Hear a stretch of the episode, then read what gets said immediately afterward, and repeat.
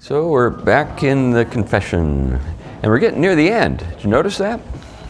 It's taken us three years get to this place, and uh, we're on chapter 30, the very last paragraph there, and then we'll get into chapter 31, I'm sure, today, and then it won't be long before we're at uh, the end of all things, chapter 33. All right, let's pray. Father, thank you for this opportunity to be together this way and to hear the confession read and to reflect upon it. We pray, Lord, you'll help us as we do so to draw from it uh, insight and understanding. In Christ's name, amen. Okay, so like I noted, we're in chapter 30 and we're on paragraph 4, and this is. Uh, entitled Of Church Censures. Of Church Censures. So let me read the fourth paragraph. For the better attaining of these ends, the officers of the church are to proceed by admonition, suspension from the sacrament of the Lord's Supper for a season, and by excommunication from the church, according to the nature of the crime and demerit of the person. So, as was noted last week, uh, the uh, three signs of the true church, as they were identified by Calvin, are uh, the preaching of the word, the right administration of the sacraments, and discipline, church discipline. Now we've come to that part of the disciplinary process where the difficult work is done of addressing a person who uh, is in sin uh, and who we hope will respond to the discipline in the way that uh, it's intended to uh, promote. In other words, repentance and restoration, reconciliation. So, um, begins with a summary, the ends, attaining these ends. Well, what are those ends? Those are the ends that are identified in the previous paragraphs. So, rather than go back over those, I'll just note that. And then the officers of the church are to proceed by, and we have these three phases or three steps. Now, the idea, of course, is that you don't want to get to the last one, and you don't even want to get to the second one. So the hope is that the first one is sufficient. And uh, there's, you know, scriptural basis for this process. But the first one is admonition. So when we think about admonition, what is that addressing, or what is that you know, uh, intended to, or what, what is the purpose of admonition? What is it and what's its intent? Any thoughts? You know, we live in a world where it's kind of live and let live. You know, you mind your business, I'll mind mine, right? You know, what are you getting involved in my affairs for? You know, you mind, stay in your lane. You know, all this, all this stuff. Um, and the implicit uh, message of all that is we're all on our own, right? There's no common uh, set of standards, and we don't need to keep each other accountable. That's the implicit, uh, I think, or that's the assumption that underlies that kind of live and let live dynamic. Now, obviously, we don't want busybodies. We don't want people going around with little, you know, magnifying glasses looking into each other's lives, that kind of stuff. So things have to have to come to a certain point or rise to a certain level, and hopefully, uh, long before any of this is going on, there is just friendly and brotherly and sisterly conversation. I remember I wrote a, a, piece for the Boston Herald years ago entitled "Amateur Police Are Quickly Disappearing." It was my one of my early forays into like the secular sort of scene writing for a, a, a paper. So there are two papers in Boston, the Herald and the Globe. This was the Herald. So it's like kind of like the Boston's version of the New York Post. In fact, I think the same people own both. so, uh, basically, my point was back, you know, in the old days, uh, you know, you had little old ladies who, who sat at home all day looking out their curtain, you know, at the kids in the neighborhood, right? And calling the moms every once in a while when the kids got out of hand. You know, your son is climbing that fence again. You know, that kind of thing. And, you know, the kid would come home and say, Mrs. McGillicuddy told me you were climbing that fence again. No! You know, and that kind of thing. Now, you know, there's a, a natural, um, you know, uh, sense of, of uh, you know, anger that kind of rises up when something like that. But there was, there was actually a social good that came out of that, right? The social good was that was a very low level of accountability in the sense that, so now basically you can get worse and worse and worse until finally you actually do something really terrible, and the real, you know, people who can enforce the laws have to deal with you. So it's like there's no no accountability until you like are like a real criminal. Wouldn't it be great if we just had, you know, some other people that were sort of like speed bumps? you know, you're on your way to a really bad place. Um, you need to slow down, bud. You need to think a little bit uh, about what where you're going and that kind of thing. So hopefully, you know, those early uh, encounters with authority at a very sort of uh, low level are enough to wake you up. Any thoughts on that?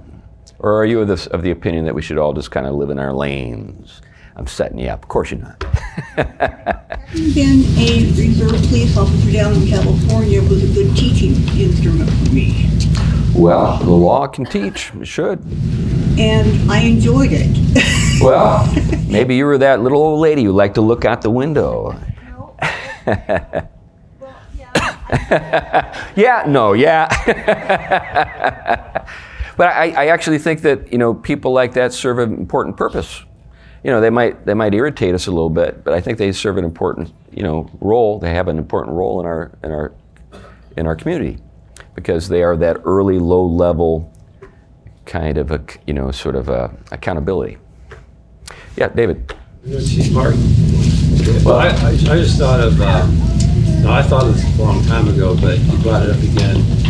And that was the thought of young men as they're growing up in junior high and high school, how you had a few guys that would spot a bully and address them, throw them up against the locker, tell them to knock it off.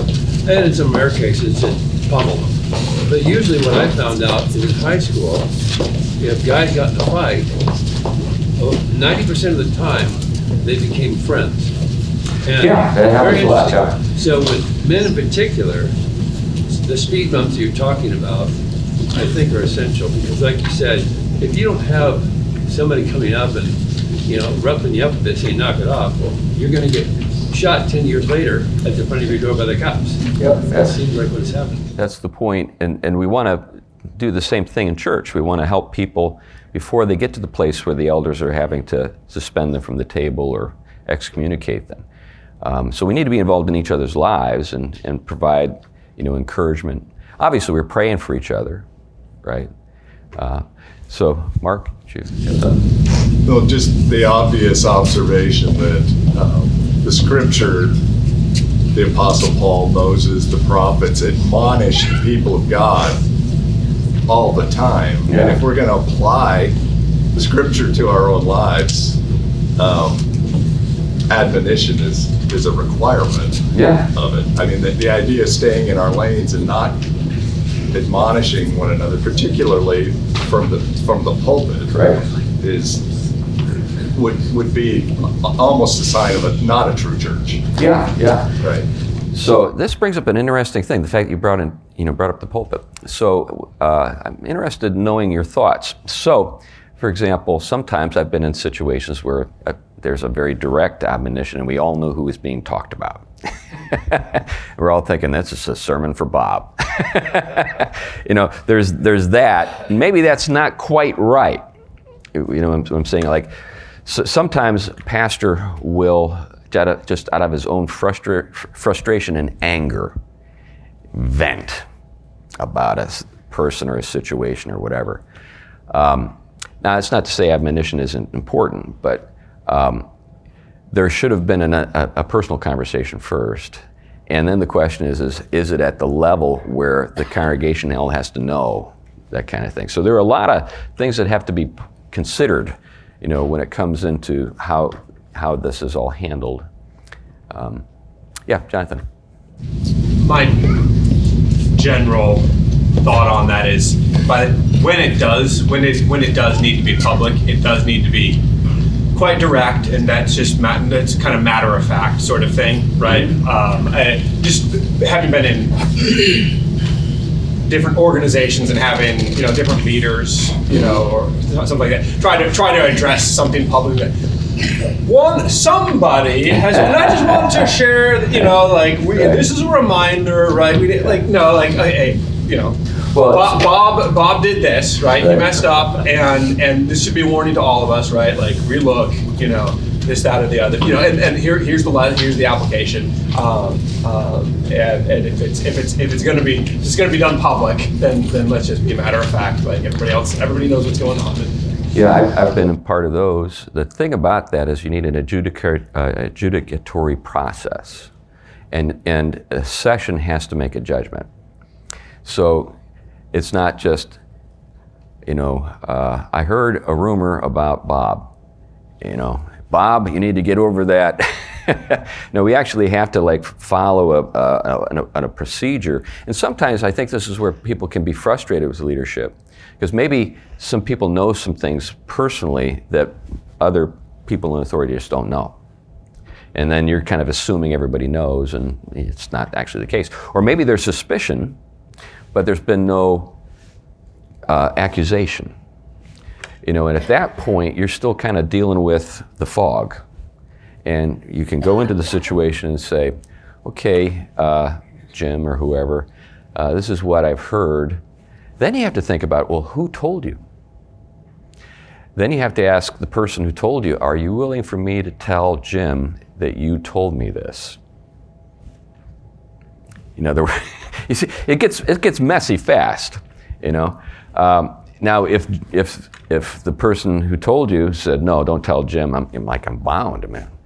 Where do I go and say to Jim, I'm, I've got suspicions, that kind of thing. So you know, so this gets to be a bigger. You have to think about a lot of things when it comes to this stuff. So, you know, an accusation often requires some courage on the part of the person that's bringing it, or maybe desperation. You know, in some situations, I've just had too much. I can't handle this anymore. Um, now, you know, you can do things in the course of just life where maybe you see uh, somebody treat someone else poorly, and you can just, you know, it's just, it, you know, it's hard to miss, and you just say, "Hey, Jim, uh, that wasn't a very, uh, I think, good way to address that." You know, let, let's talk about this. So that's a very low level kind of in the course of daily life thing. But then again, the, the question here is, is how do things rise to a certain level? Or, you know, what's the process by which they rise to a certain level where the session gets involved, or maybe something really needs to be said from the pulpit? You think about like uh, the situation in Corinth, where there's some pretty flagrant sexual sin. And the word gets back to Paul, and he said, he says, people have told me you guys are even proud of this. You ought to be ashamed of yourselves. You know, and he addresses it, you know, in a very forthright and direct way. But this is like a public scandal level thing, um, and it's every, something everybody knows about. So these are the things you have to consider when it comes to the disciplinary process. And, and one of the reasons why, you know, when we think about the, the process, what does the Lord say to us about if someone has sinned against you or you know, you've sinned against somebody? What's the first step? Say something yourself directly to the person. You know, so you need to actually go yourself and say, you know, this is a, this is something you've done to me, or this is something I've done to you, or this is something I've seen you do, and uh, you know you need to deal with that. Now, what happens if that doesn't, you know, lead to a change? Then you get another person to be a witness, and you sit, you, you approach the, you know, so now you got more than one person, you know, and you, and you sit down, you talk, and you say, this is a situation that needs to be addressed. You need to do something about this. It's only after that that you take it up to the highest, higher levels. So there's a lot of sort of personal uh, responsibility we all, we all share in this, in this way. Um, anyway, any thoughts on, on that? Yep, David. I know it's anecdotal from my perspective, but it seems like when there's a lot of investment, like say hospitality within a within a church, or uh, let's say that you've just you've gotten to know this person a lot, um, the the degree of taking the hit is uh, much better than say, man, you you've never even invested in me, you've never even asked me about anything, and all of a sudden you're saying something about this, you know, here comes the expletive, no thanks. So there is, probably there's degrees of mitigating the super negative response, probably. Well, and two, we're told that love overlooks. Think about that. Remember, it explicitly says love overlooks a multitude of sins. In other words, you, you, you can put up with a lot. Now, so th- this is where wisdom needs to come into play. So let's just say, you know, somebody, uh, you know, uh, hurt your feelings, right, by something it said. Uh, maybe, maybe that the way it was done, maybe the way someone spoke to you was, wasn't entirely appropriate. And um, you say, okay, I, I need to confront this, and then you, you do, but you're just like, I'm not really sure this is needs to go anywhere else. You know, I, I think that this is just between me and this person. And you, and you just forgive the person even if they're not repentant. You're just like, okay, I'm not gonna, not gonna take this any further. Um, this is where, you know, again, wisdom, love, long suffering. You think about the term long suffering. means what? You suffer for a while. you know, long suffering means you suffer for a while. So sooner or later, you know, you get to the, the limit. You say, that's it, no more, you know, I'm not going to put up with this any longer. But if you, if you, um, well, we're told this about the Lord, you know, he puts up with a lot. Slow to anger, right? Slow to anger. What's it mean to be slow to So this is an interesting thing. Is, is anger um, ever justified? Of course it is. Why? Injustice. See, anger is the emotion that uh, is the response that we have to injustice. So there are times when it's appropriate, it's the right response. Now, you can be too touchy, right? You can be too short tempered. You can be too quick to anger, right? That's why you know you need to be able to kind of put up with just the vicissitudes of life. Sometimes people just cut you off in the road. Okay, it's not the end of the world. not time to reach for the gun, you know, and pull up alongside and roll down your window and threaten the guy. You know, it's you know it, you, you you put up with stuff. Um, but you know, there is a point where, and again, this is where wisdom needs to be uh, exercised. When is, uh, you know, when have we gotten to the end of that? You know, when is it time to confront this and say that no more? You know, um, any thoughts?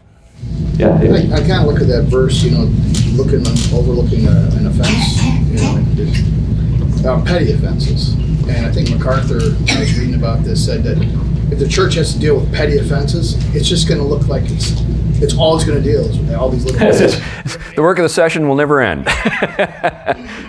yeah, so people need to get some thick skins. One of the things that we're dealing with in our society, you know, when we talk about snowflakes and all this kind of stuff, is people are just too sensitive. They need a little experience with Don Rickles. And some of you remember Don, Mr. Warmth.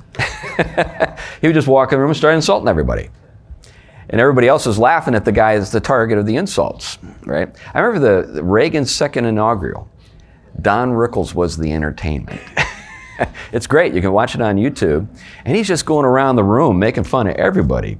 Billy Graham, you know, he's making fun of Kissinger, he's making fun of Reagan, making fun of everybody, and they're all laughing and having a good time. Um, and everybody you know, just kind of got it. You know, this is this is fun, but everybody also knows there's some truth in that. Imagine what you do with Biden. anyway, well, I'm just thinking of his memory issues and stuff like that. yep. Uh, Jefferson in the Declaration of Independence stated that you know there are sufferings that you put up in general with bad, I mean, with just government in general. And, uh, yeah, we don't have a revolution every time we're unhappy with the government. And that goes for everything. It's just yeah, yeah. Go the other direction with it in terms of people like it's common that people will say, whether it's in a church environment or whether it's at work or whatever, they'll say, you know, so and so's, I think, doing this. I don't want them to know. Yeah. I'm the one that That's told you. good. Get- Or if there's any way possible, can you keep me out of this? Yeah. Those are common. Oh, yeah. And, but the people of God were required to be witnesses to the point of throwing the first stone Yeah. and if it was capital punishment. And so I think we need to reflect upon what it means to be the people of God, to be members of a church and so forth, that it is, there is this end of, yeah, we don't, we don't want to be on every blemish, we need to be covering those. But there's real sin that exists in our society and that exists in our church, and we need to stand up and be witnesses to those things when they're wrong. Yeah, and I think sometimes maybe a person who's uh, maybe very vulnerable. I'm not thinking of the person at work. I'm just thinking about sometimes people who put up with a lot of stuff just because they're afraid that if they confront it, it's going to lead to even more abuse or something. You know, that's when you really need to have a, uh, uh, an advocate, as somebody who can step in.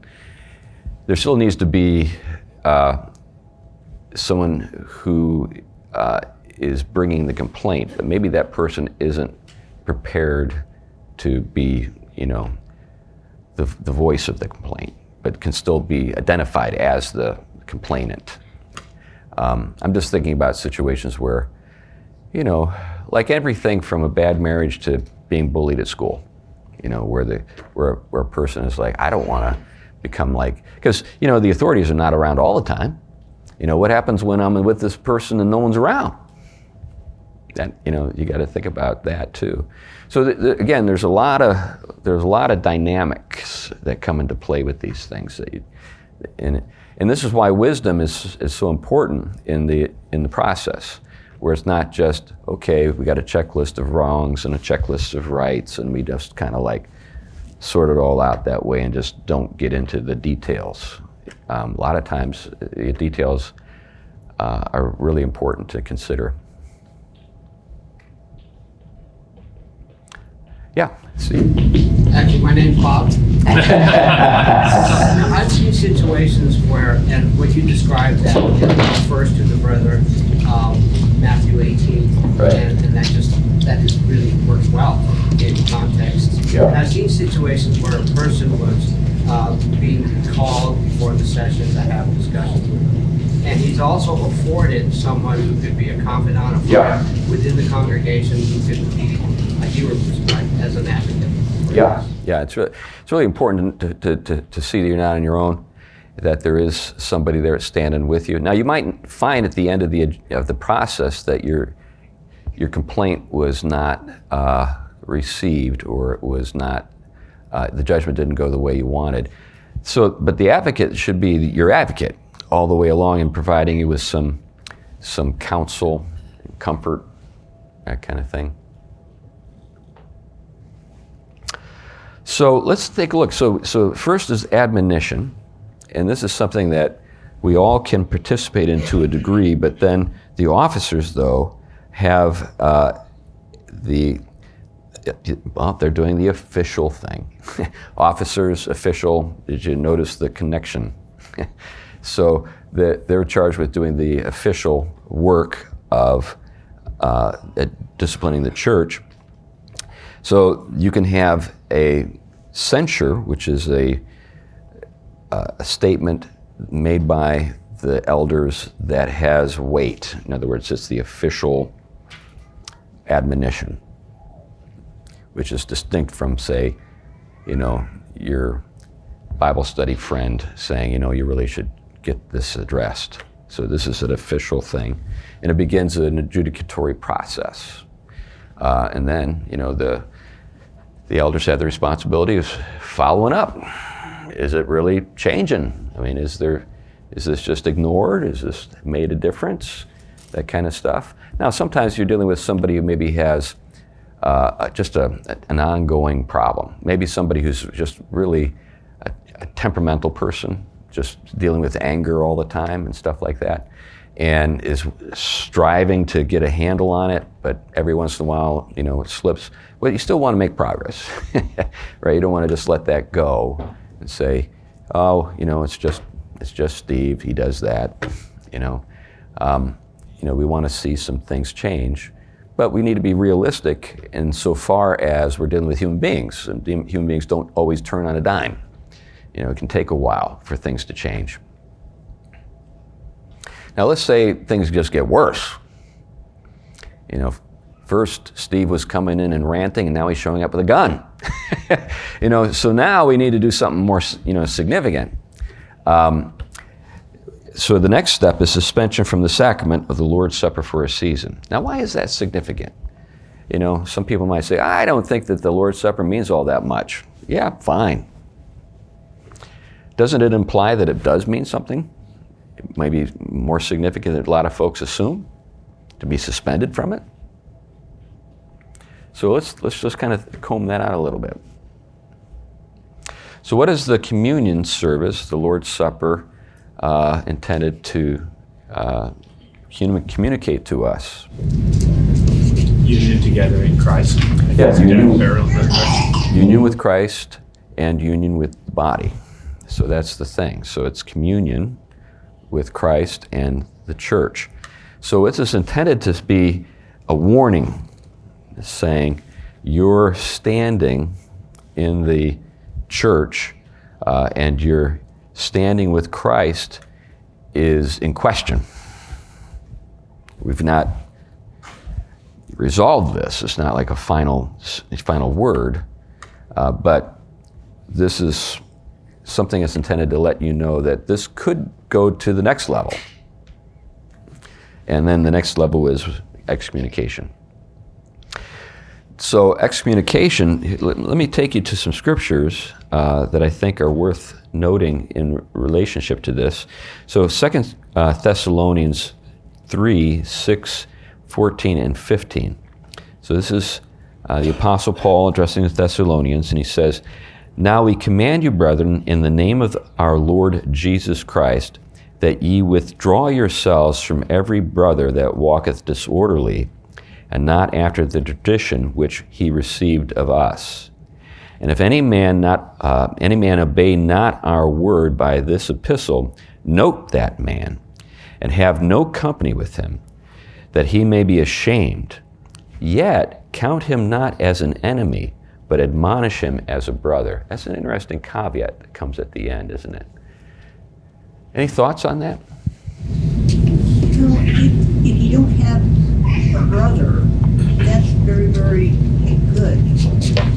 If you don't have a brother? If you don't have, I don't have a, this girlfriend. Okay. Well, this is a brother or sister in the church. So this is a this is a person who's who's a Christian.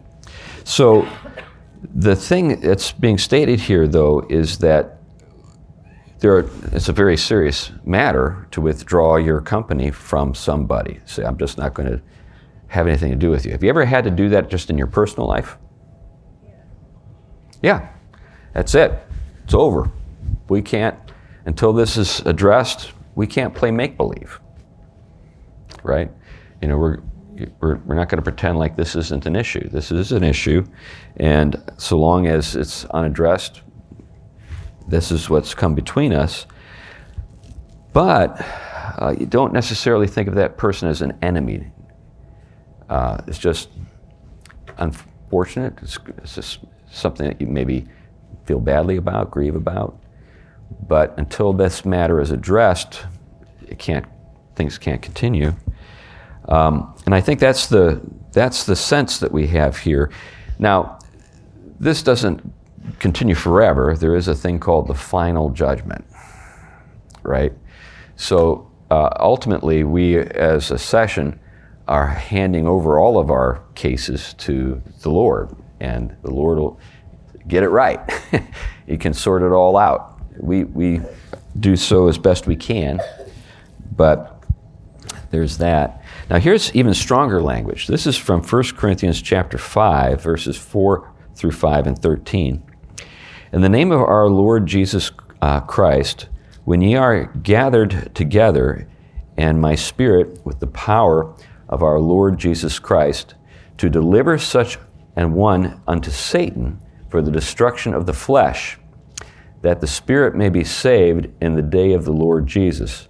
But them that are without God's judgment, or uh, without God judgeth. Therefore, put away from among yourselves that wicked person. Now, this statement, hand that person over to Satan, that's pretty strong talk. Have you ever heard anybody use that kind of language? I don't think I've ever heard it, you know, sort of church discipline employ that kind of language. But what is it? What's being, what is it? What is being said when that language is used? Does it mean you want that person to be demon possessed? Yep. Uh, the, the only word that comes to my mind with this whole thing is, is mercy. The very fact that God would allow somebody to sin so much that he would actually employ the officers of the church to actually be willing to destroy the flesh to save his soul just tells me that he's merciful. Oh, sure, that's the long term goal, but who, who's the agent? Yeah, well, that's Satan. Hand him over to Satan. So, what does that mean? Yeah, Mark. Just, you're either in the kingdom of Christ or you're in the kingdom of Satan. Right. It's that simple. If you're removed from fellowship in the, Right. the king, fellowship of, of those who are in Christ, then there's no other place for you. Yeah, there's no Switzerland. No. there's no like neutral ground. And you got, you know, when you're undecided, I'm not sure which way to go. I think I'll just stay here in the middle. No. You know, you remember that Bob Dylan song, right? Slow train a coming. You may serve the devil. You know how he would say it. But you may serve the Lord, but you gotta serve somebody. And then the black girls come in. Serve somebody. But so that's it. You know, it's you know it's one or the other. So if, if you're saying, okay, uh, you're under our care or you're not, we're going to hand you over to the other side. You're on. You think that that side will treat you better? Go for it. You know, we'll see you back here, and the, you know that kind of thing. It, it is powerful because we do live, um, and, and we think, all of us do at times, that there's this neutral place. Yeah. And his language makes clear that there isn't. Yeah. So in the history of the church, the term would be to anathematize, to, to announce the anathema, the curse. And if you want to hear some really uh, kind of spine tingling music, look up uh, the uh, all bass Orthodox choir from, uh, I can't remember what country it is, but they, they sing the anathema. And basically, it's what the anathema works is they'll, they'll sing out the, the thing that the person is guilty of. And then the entire choir kicks in anathematize, anathematize, anathematize. We're talking like a hundred bass guys. so it, it like sends like, you know, waves through the, through the room. Just turn it on full volume. they, didn't, they don't mess around. anyway.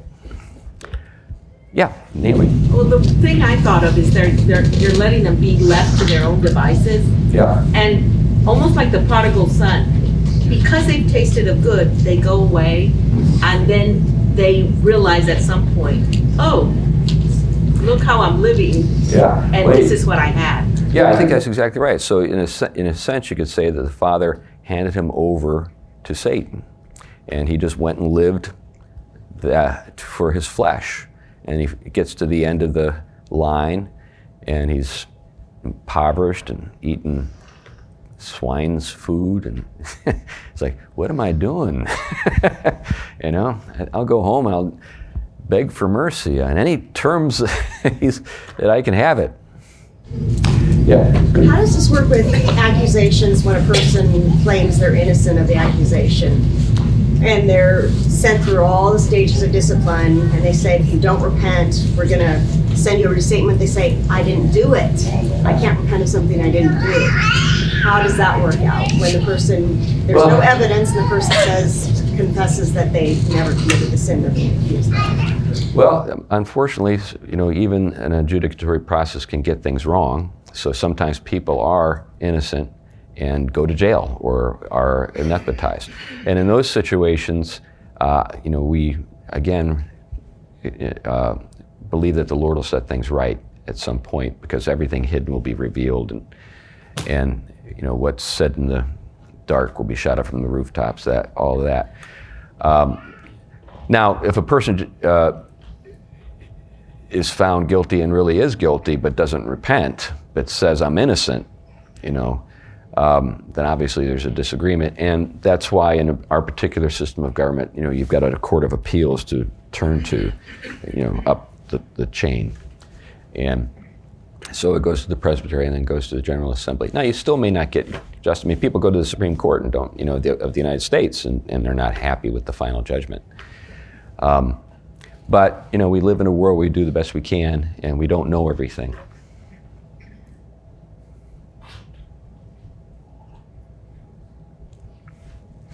Okay. Uh, the, the last thing here, I, this last line, I'd like to reflect on a little bit. According to the nature of the crime and the demerit of the person. The nature of the crime and the demerit of the person. So, again, what's being, I think what's implied here is that some things are worse than other things. Some people are more uh, blameworthy than other people. I know that we think, well, all sin is sin. Yeah, right. But at another level, we can distinguish it. Let's say, you know, um, someone came up to me and, and, said, I can kill you or take your candy bar. Take the candy bar. you know, in other words, killing people really is worse than stealing candy bars. So we can, we can adjudicate at that level. Now, is it all sin? Yeah, yeah of course, yeah. But in terms of its human Im- impact, there, there's a range of, in, you know, sort of things that we can talk about as being this is worse than that. So I think that's that comes into play in this, and then also the hard-heartedness of the person. Um, so if, I, have probably told you about Jim McKenzie, right? The the crack addict that lived with Marla and me for for a while. So he was always so repentant. I mean, he really was. He stole my bike, got you know plastered, came back so sad, so so weeping. you know, then he stole our microwave, same thing. Eventually he stole the church offering. We said, Jim, you know, this has got to stop. and the only way we can see it stop is you got to go. Goodbye. and so, you know, did we, you know, hate him? No, it's just this guy is out of control. And now the good news is he's an old man now, and he lives back down in Trinidad and is walking with the Lord. Um, so it ended happily, but there was some um, and then we think of things for him to do to sort of, you know, you know, yeah, restitution, that kind of thing. He was a great painter. He was very fast, great painter. And, uh, you know, we'd say, oh, we'll have you paint that house. Okay. and he would do it. Anyway, other thoughts? Yeah, Jonathan. Going back just a little bit to the personal admonition, right, before it's escalated to the level of, uh, for instance, having having a session involved, um, that really is there's so much opportunity for mercy there, and I think it should encourage us to be soft-hearted um, when brothers or sisters in Christ um, come to us with that. Um, I think of that with my kids. You know, I kind of like hear something happening in the other room, and then pitter patter, pitter patter. Titus did what you know. Like, oh, okay, like, do you want me to get involved, right? Because because from Don't what I make me can come down there. hear, you're sinning against you're both sinning against each other, right? Or or you know. You might have the opportunity to, to resolve this yourselves. Yeah, I think right? that's- And if, if you get me involved, right, I'm, I'm going to investigate this. I'm going to ask both of you some questions, right? I'll hear I'll hear I'll hear what you have to say, but I'm going to hear what Titus has to say as well. And you know, if if both of you need to be disciplined, then, then both of you will. Or right, you have the opportunity. To, Yeah, you get the opportunity here to have neither of you disciplined. Exactly right. Right. You know, Thank God. to be present as, a, as an authority figure and to, to have discipline, right? But my opportunity to show mercy um, is going to be different than your and Titus to each other, right? It's, it's, it's, it's just different. Yeah, well, this is an important thing to consider too, because when so let's let, let's think about King David. Who was the guy that was standing on the side of the road when he was running? He was running out of town because of, of the of the revolt, Absalom, and was being taunted. What was that guy's name? That's, that's probably right. I, but anyway, so like later on, the guy is like sorry because now David's back in charge, and he's asked, and like everybody's like, why don't you just do away with that guy? And and David says, no. No. It's a between him and me. I have the ability to do that. Now, when you're dealing with third parties, you know that's where mercy can kind of be more challenging because mercy to the guilty can be injustice, right, to the victim. So you have to, in those situations, say it's, I'm, it's not me that's paying the bill here; it's somebody else. So I have to, I have to be careful how I, I go about this. I need to be as objective as possible, you know, and try to be as fair as possible. And your, your kids desire that of you, right? I think of that, the, the seek justice, love mercy, Yeah. right? Um, your, your kids want, your kids do want justice. They want both. They want justice for Titus and mercy for me. But then to see, to see the balance of that, Right. um, and if there is opportunity to give you mercy, um, but you know, yeah, in, in that situation where I'm adjudicated between between two of you, um, you know, I'm, I'm, I'm have to be just for him as well. Yeah. Yeah, that's that's where all the wisdom has to come into play. Shimei, uh, there you go. You were close. yeah.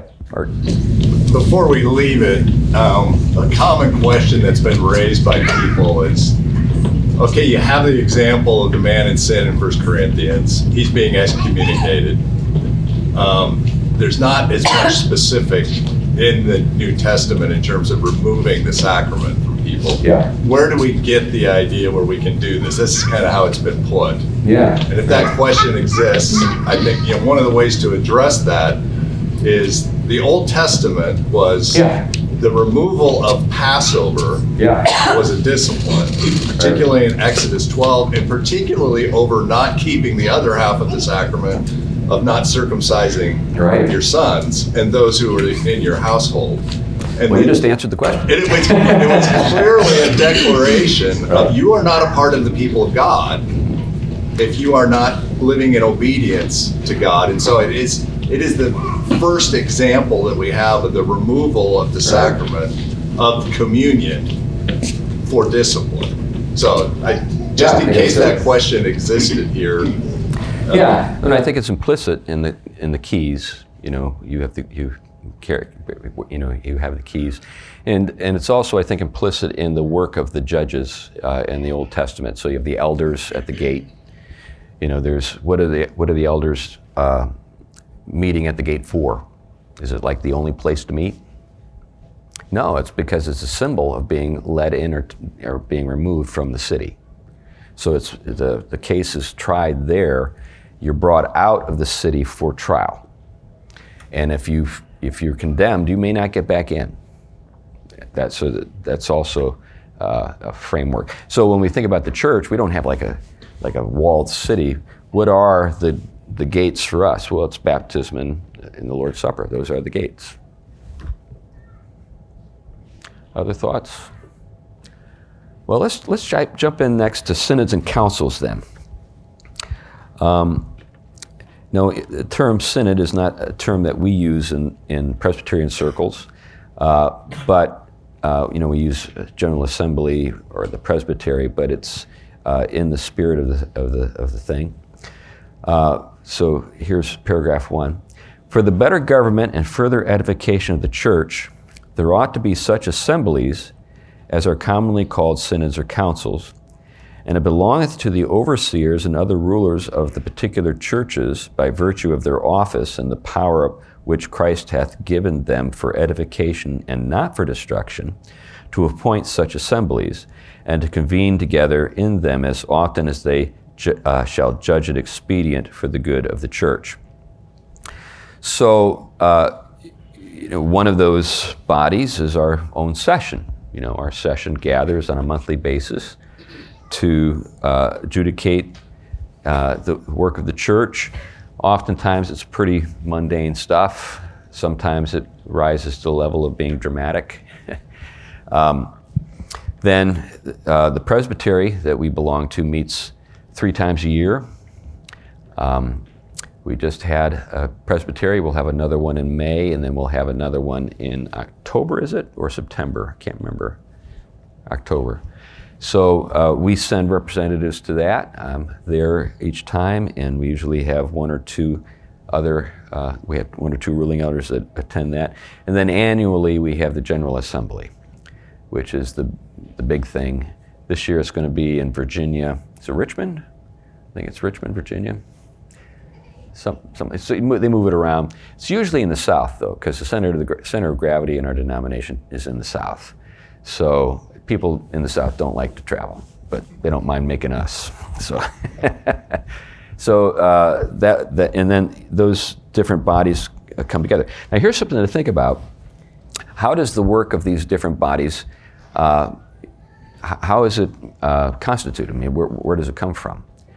So, here's something that might be worth knowing for you. Our local session has the ability to bring forward a complaint or make a proposal that can go to the uh, to the presbytery uh, that maybe has to do with uh, a particular matter that we'd like to see addressed. Maybe it would lead to the change of something in the book of church order, or maybe something else. Maybe it, it's a, a, call for some kind of uh, statement that the church should make. So at the last presbytery, um, we were talking about petitioning the governing authorities on the subject of so-called gender-affirming surgery.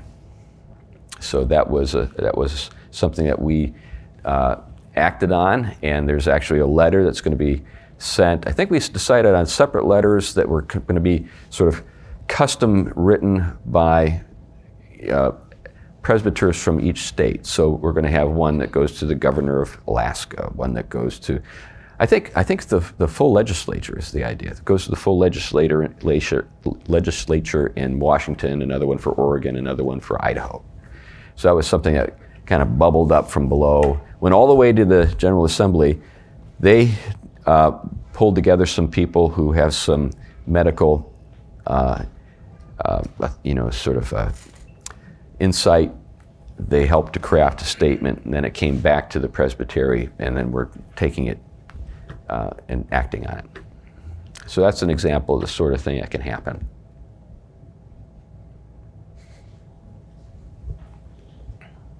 Any, any further thoughts or comments about that? So, um, these assemblies convene, and we've decided that um, it's going to be on on this basis, at, at, you know, with, in sort of this, these time frames, but they can change. So there's nothing like in the Bible that says, you know, the session must meet once a month or something like that. You know, we, we have to kind of think about how often this ought to uh, occur. Um, okay, move on to the next one.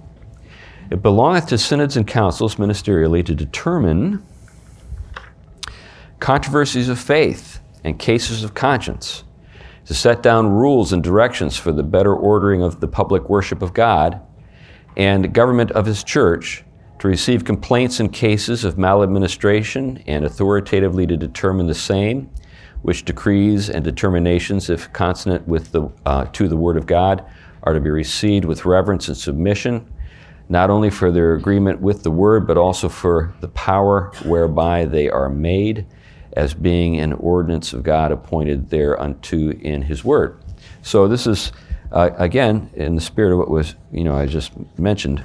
Uh, there are things that can occur uh, in the larger uh, world that we address, but there are also things that occur within the framework of the church. So an example of that would be we had a phenomenon uh, where uh, there were elders who referred to themselves as uh, gay Christians, or something, you know, that was the, the term that they would use. And this became a matter of dispute. This is, became something that was taken up, uh, and uh, over the course of uh, maybe two or three general assemblies was addressed, so that today, you know, in the our denomination, that's not a not a designation. That's not a way you should refer to yourself.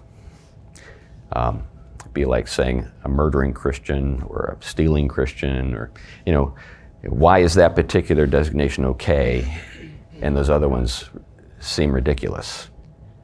well, they're, it, it, it, it's not okay. you know, this particular one you've sort of singled out to say it, it's okay seems to reflect the influence of, of sort of our, our culture, which has kind of become an anti-culture. And we're not going to allow this to continue. Anything else maybe that you can think of as an example of uh, how a, maybe a controversy would be addressed or has been addressed? Now, this happens in other places too, and they don't always work out the way we like. Um, you know, sometimes um, the disputes are so sharp uh, and, and significant that, that the, the people in a particular body can't continue to work together. Yes, Steve. The question in that case where you had um, uh, the person who wanted to refer to himself as a gay Christian and was a minister. Um, of course, the uh, General Assembly determined that that wasn't the right, right, way to go about it. So what happens to the guy who was? Well, he either stops or leaves. He has to leave. Either. Well, we'd, we'd, we'd discipline him if he, if he kept doing it. we said, we've already decided this is not a way to refer to yourself, and you keep doing it. so that's got to stop. Now, in this particular instance, a number of those guys who were uh, advocates for that just left on, on their own.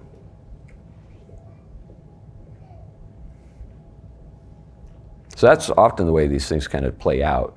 Um, so that, now that you know we don't have authority over the body that he now associates with. I'm thinking of a particular guy, uh, Greg Johnson, and uh, his entire church left the denomination. It wasn't just him.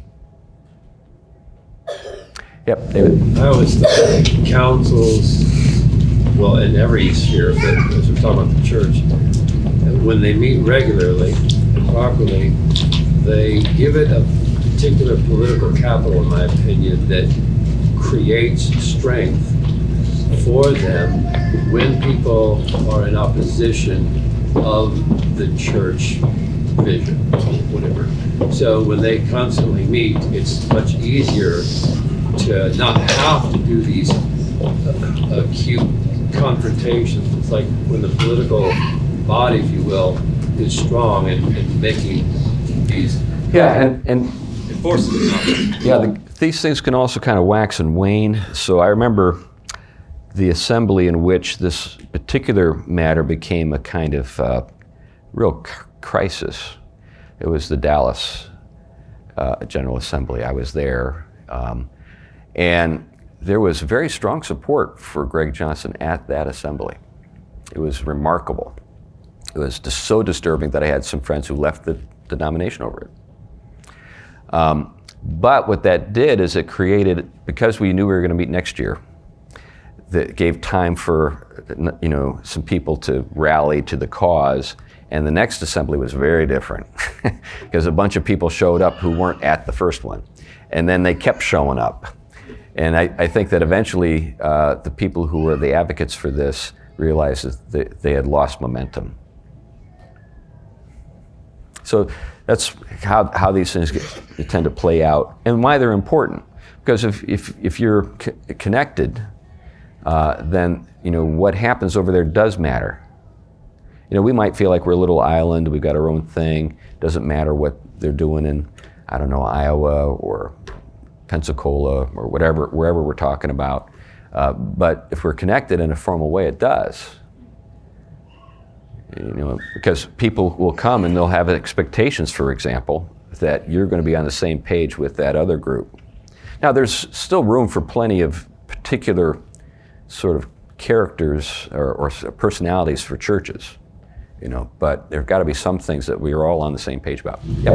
Well, I think that's a good example of how the government works because obviously this wrongful, sinful thinking started somewhere on the session and spread to other sessions into the presbytery, yeah, all is, the way to General Assembly. Yeah, this, well, this is an interesting thing to consider. So I've presented the government of the of the church as a hermetically sealed thing, but it's not. So let's think about some other ways that th- influences sort of uh, uh, sort of uh, exercised in the church. The seminaries. very important. The publishing houses, very important. So sometimes we don't think about those. We don't think about how those bodies are governed and what's going on in those bodies and how that will all affect the larger sort of church uh, with a particular denomination. Um, but they do. It's, it's a, it makes a big difference. And this is fun. I was just with Scott Yenor yesterday. Scott Yenor is uh, over at Boise State, and he's sort of notorious. He's one of the guys that uh, Ron DeSantis uh, brought in to help sort of clean house at one of the state universities there in Florida. And he's like, you know, like an enemy of the New York Times and the Washington Post. They just hate his guts. He's a great guy, by the way. We're going to have him here uh, uh, probably in, in late October. but uh, he's been brought in not just by Florida, but he's been brought in by Arkansas and I think Indiana. So a number of states are starting to, to bring him in with a bunch. He's got an organization where basically it's a clean house organization. We're going to come in, we're going to fire everybody on the board, we're going to fire the president, we're going to start from scratch, that kind of thing. And he, what we were talking about is churches uh, and church related schools. He said, Do you think we need this, uh. I said, You bet we need this. you know, I, I can think of dozens of Christian colleges that are just like, ah, tinker, teetering on the brink and need a real uh, house cleaning. Uh, but, you know, how do you do that? You know, that was what kind of thing we were thinking about. Because it affects us. So let's say, I'll give you an example. So Gordon College. Gordon College is an historically Christian school on the North Shore of Boston had strong support, had historically great people at it. It was always kind of a Wheaton College wannabe, but it was still pretty good. And um, we sent uh, some kids from my church there, and they got messed up, really messed up, because of the faculty and uh, the, stu- the, their fellow students. Um, I have a friend, his name was Marvin Daniels, and in he was he's a black guy. He's head of an organization in Kansas City, but they brought him in to address uh, the student body in chapel, and he, um, in the course of his, you know, his his sermon, just simply affirmed the biblical standards uh, of marriage and sexuality, and he was canceled immediately. That's where things are in many of these schools. Rosaria Butterfield was protested at Wheaton. I remember when she went to speak in chapel, there were people with signs and stuff outside. This is the same place where Jim Elliot went to school. You know, so things can go uh, wacky, uh, and then that wackiness bleeds back into your local church. So the kids come home from Wheaton, or the kids come home from from Gordon, uh, and what are they doing in your church? Well, they're trying to promote a particular agenda. So we, we have to be you know, aware of the various ways in which influence flows. Anyway, as I like to say on that happy note, but it basically just means that we need to be ever vigilant and be aware of where these influences uh, come from. It's not just TikTok. It's not just your phone. It's not. It can actually be the school that you went to 30 years ago, which was solid those days, but isn't anymore. We really need to check out Multnomah. Is it what it used to be? Probably not. Why not? Where's the negative influence coming from? And if, if we don't exercise some so here's, here's, one, here's a bit of good news. Um, Calvin College in Michigan had drifted left in a really dramatic way. Uh, I knew some of the faculty there, and they were some of the freakiest, kind of creepiest people I'd know. and I was like, it was a solid place at one time. Don't get me wrong, it was a really solid place at one time, but it, it had gotten to a bad place. And to the credit of the CRC, Christian Reformed Church, they disciplined it created a huge stink, but they basically condemned and they said you know, called for the ouster of any any faculty member who wouldn't submit to the discipline of the church. Yep. Um, I recently read a quote that said, "In a place where everyone agrees, nobody is thinking very much." Do you? What do you think of that? Do you subscribe to that? Where there is, it brings to mind where there is sandpaper, iron sharpening iron, and we're always talking about these ideas and bringing these ideas up, and maybe everybody doesn't agree all the time. That's healthy. Well, I think, uh, yeah, it's a huge topic, and you just brought it up at the very end of the class. but I think, I think there's just simply a fact we don't always agree. I mean, it's just a fact. Even in situations where it appears that there is no disagreement, that's often just sort of a veneer, you know. Uh, but then the question is, how significant are the disagreements? Are they fundamental? You know, those sorts of things. So, you know, our, our particular church uh, is, uh, you know, part of a presbytery where we're not in agreement with some of the things that other churches are doing, uh, but that they're not at a, the disagreements are not at a level that would call for disfellowship. They're just like, we just don't think that's the best way to go about it. We, we, we disagree with your judgment on that matter, that kind of thing. And they feel the same way about us. you know, so, yeah, Mark. Just the, this whole section that we're in here, um, the whole idea of non-denominational churches. Uh, and you can go to non-denominational churches that will say that they're confessional. And yet this whole area is providing a polity Yeah. that's, that's broad, with, that submission to that polity Yeah. is required. Yeah. And so they, ca- in that sense, they're, they can't be in agreement with the. Yeah, when I, when I think about a church like that, I think, what do they do with the Jerusalem Council? Okay, if you're thinking this is all extra biblical, no. Just read Acts chapter 15. this, is, this is exactly what goes on in that passage. It's the discipline of the churches. It's the what are we going to do about circumcision and the Gentiles? We're hammering that out, and there are disagreements. Anyway, let's pray. Thank you, Lord, uh, that uh, we can gather this way and, and reflect on important concerns.